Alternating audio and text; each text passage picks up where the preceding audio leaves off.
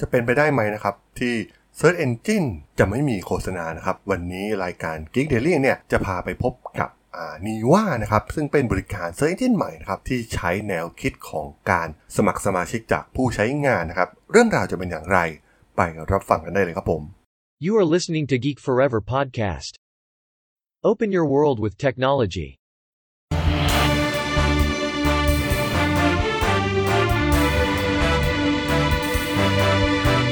This is Geek Daily.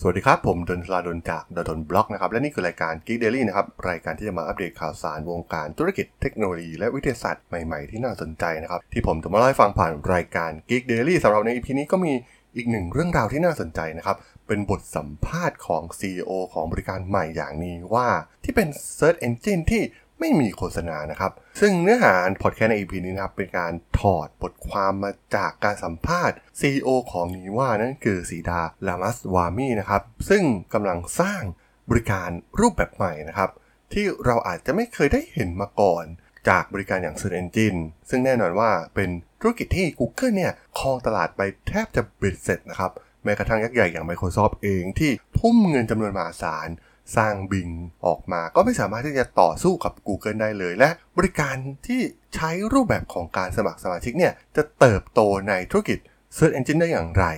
เป็นเรื่องที่น่าสนใจมาก ๆ นะครับ แต่ต้องบอกว่า CEO ของนี้ว่าอย่างสีดาเองเนี่ยมีประสบการณ์อยู่กับ Google ถึง 17 ปีนะครับ แล้วก็มองเห็นธุรกิจโฆษณาของ Google อยู่ตลอดนะครับ พวกเขาได้สร้างโซลูชันด้วยเงินลงทุน 77.5 ล้านดอลลาร์ แล้วก็ ชี้ให้เห็นถึงมุมมองที่เปลี่ยนไปนะครับของเขาในด้านการโฆษณา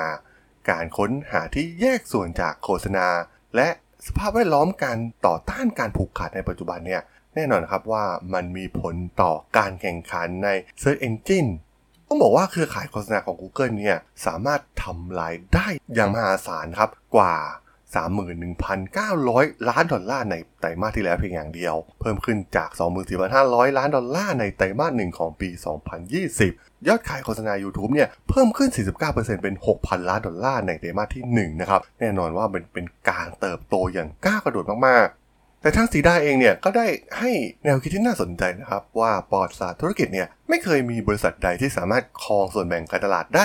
90%นะครับในตลาดที่มีมูลค่า 1 0 0 0 0แสนล้านเหรียญขึ้นไป หากมองย้อนไปอดีตที่ผ่านมาเนี่ยมีหลายๆบริการนะครับที่ใช้รูปแบบของการสมัครสมาชิกอย่าง HBO นะครับหรือ Netflix เองที่แทบจะไม่มีโฆษณานครับหรือแม้กระทั่ง Amazon Prime ที่สามารถต่อสู้กับธุรกิจอีคอมเมิร์ซแบบดั้งเดิม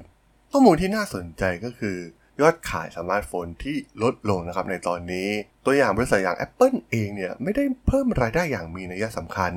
แต่กลายเป็นว่าธุรกิจการสมัครสมาชิกของ Apple เนี่ยกำลังเติบโตเนื่องจากมีการลงทุนมากขึ้นเรื่อยๆนะครับในด้านการบริการและการสมัครสมาชิก ซีดาเองเนี่ยด้วยประสบการณ์ที่ Google กว่า 17 ปีนะครับเขาเนี่ยมีความเข้าใจดีนะครับเกี่ยวกับธุรกิจนี้ เขาจึงต้องการสร้างนี้ว่าเป็นผลิตภัณฑ์ที่ให้บริการเฉพาะลูกค้าเท่านั้น และเข้มงวดกับสิ่งต่างๆ เช่น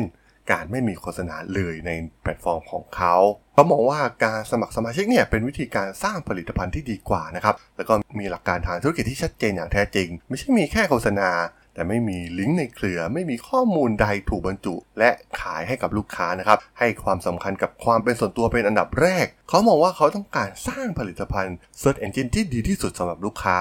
ความปรารถนาของซีดาก็คือการเป็นผลิตภัณฑ์ที่ทุกคนต้องการใช้นะครับ การค้นหาเนี่ยเป็นสิ่งที่คนทำหลาย 10 ครั้งต่อวันนะครับมักจะทำซ้ำแล้วซ้ำเล่านะครับ เราเห็นได้ว่าพฤติกรรมของคนเราเนี่ยก็มักจะเข้า Google แล้วก็ค้นหาตลอดทั้งวันนะครับ แล้วก็ ทางนิว่าเองเนี่ยก็จะสร้างผลิตภัณฑ์สำหรับใช้ประจำวันนะครับโดยไม่ต้องกังวลใดๆ โดยไม่ต้องใช้อุปกรณ์ใด ๆนะครับ ซึ่งสามารถที่จะกำหนดราคาในการรับสมัครสมาชิกในจุดที่มีผู้คนจำนวนมาก ได้รับคุณค่าจากมันจริง ๆ และพร้อมที่จะจ่ายค่าบริการสำหรับมัน สิ่งที่น่าสนใจก็คือ พวกเขาเน้นไปที่ข้อมูลที่น่าเชื่อถือได้นะครับ แน่นอนนะครับหลายๆเว็บไซต์นะครับไม่ว่าจะเป็นส่วนของบริการทางด้านการแพทย์นะครับเราจะเห็นได้ว่ามันมีโฆษณาเข้ามามากมาย แม้ Google เนี่ยก็พยายามจัดการในส่วนนี้แล้วนะครับ แต่ว่าสุดท้ายแล้วเนี่ย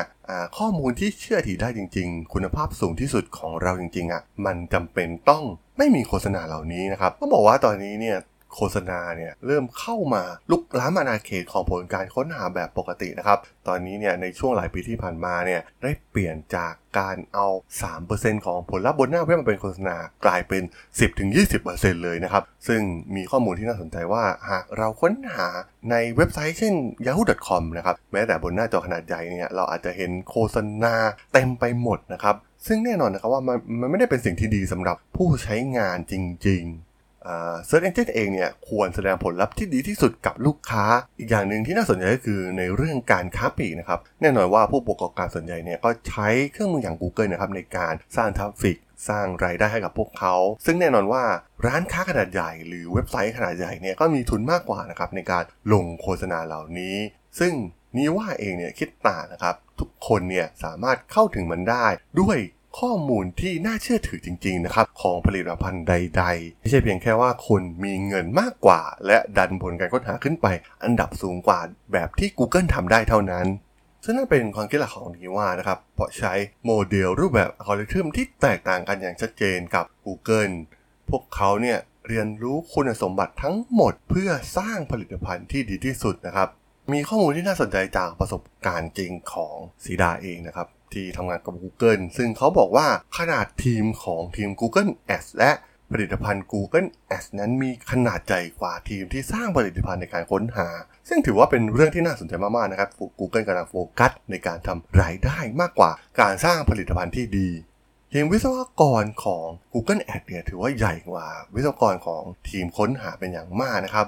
ซึ่งตอนนี้ต้องบอกว่าผู้ที่ผลักดันโฆษณาเหล่านี้เนี่ยล้วนเป็นเหล่าผู้ค้าปลีกนะครับในระบบอีคอมเมิร์ซซึ่งสามารถทำรายได้ให้กับพวกเขาอย่างมหาศาลในการโฆษณาผ่าน Google นะครับแน่นอนว่ามันอยู่ที่สเกลของบริษัทด้วยกลุ่มลูกค้ารายย่อยกลุ่ม ผู้ประกอบการรายย่อยเองเนี่ยก็แทบจะไม่สามารถที่จะไปต่อสู้กับบริษัทยักษ์ใหญ่เหล่านี้ได้นะครับ เพราะว่ามีต้นทุนในการดำเนินการด้านโฆษณาที่แตกต่างกัน ซึ่งมีข้อมูลที่น่าสนใจนะว่า conversion นะครับไม่ว่าจะเกิดขึ้นที่ใดบนโลกอินเทอร์เน็ตข้อมูลทั้งหมดเนี่ยกลับมาที่ Google กลับมาที่ Facebook นะครับซึ่งเป็นเจ้าตลาดใหญ่ของเทคโนโลยีการโฆษณานะครับซึ่งแน่นอนว่าข้อมูลเหล่านี้เนี่ยก็จะถูกนำไปใช้ในการแสดงโฆษณาที่อื่นนะครับ ตัวอย่างเช่น การค้นหาของเราเนี่ย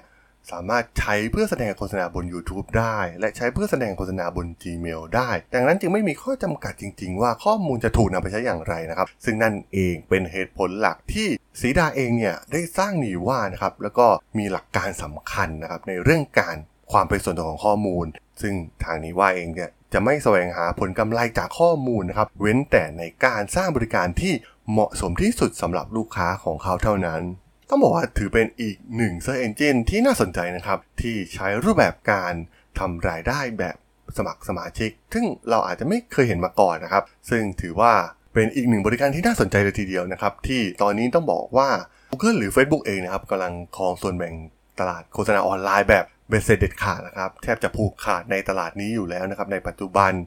ซึ่งก็น่าสนใจนะครับว่าโมเดลแบบใหม่นี้เนี่ยจะ work หรือไม่นะครับ ซึ่งเราก็ต้องมาติดตามกันต่อไปนะครับว่า บริการอย่าง Neeva เนี่ยจะตอบโจทย์ให้กับผู้บริโภคได้ไหมนะครับ โดยเฉพาะในยุคนี้นะครับที่ในเรื่องความเป็นส่วนตัวของข้อมูลเนี่ยถือเป็นสิ่งสำคัญมากๆ เราจะได้ว่าจากบริการอย่าง Apple เองเนี่ยก็โฟกัสไปที่ความเป็นส่วนตัวของข้อมูลของลูกค้านะครับทำให้เหล่าลูกค้าของพวกเขาเนี่ยรักบริการของ Apple รวมถึงเรื่องปัญหาผลการค้นหานะครับ ซึ่งตอนนี้เราเห็นได้ว่าโฆษณาค่อนข้างเยอะมาก ๆ ในผลการค้นหาปกติ ซึ่งเราอาจจะไม่ได้ผลการค้นหาที่เราต้องการจริงๆนะครับ ไม่เหมือนเมื่อก่อนนะเมื่อก่อนเนี่ยโฆษณาอาจจะมีแค่ 3 อันดับใน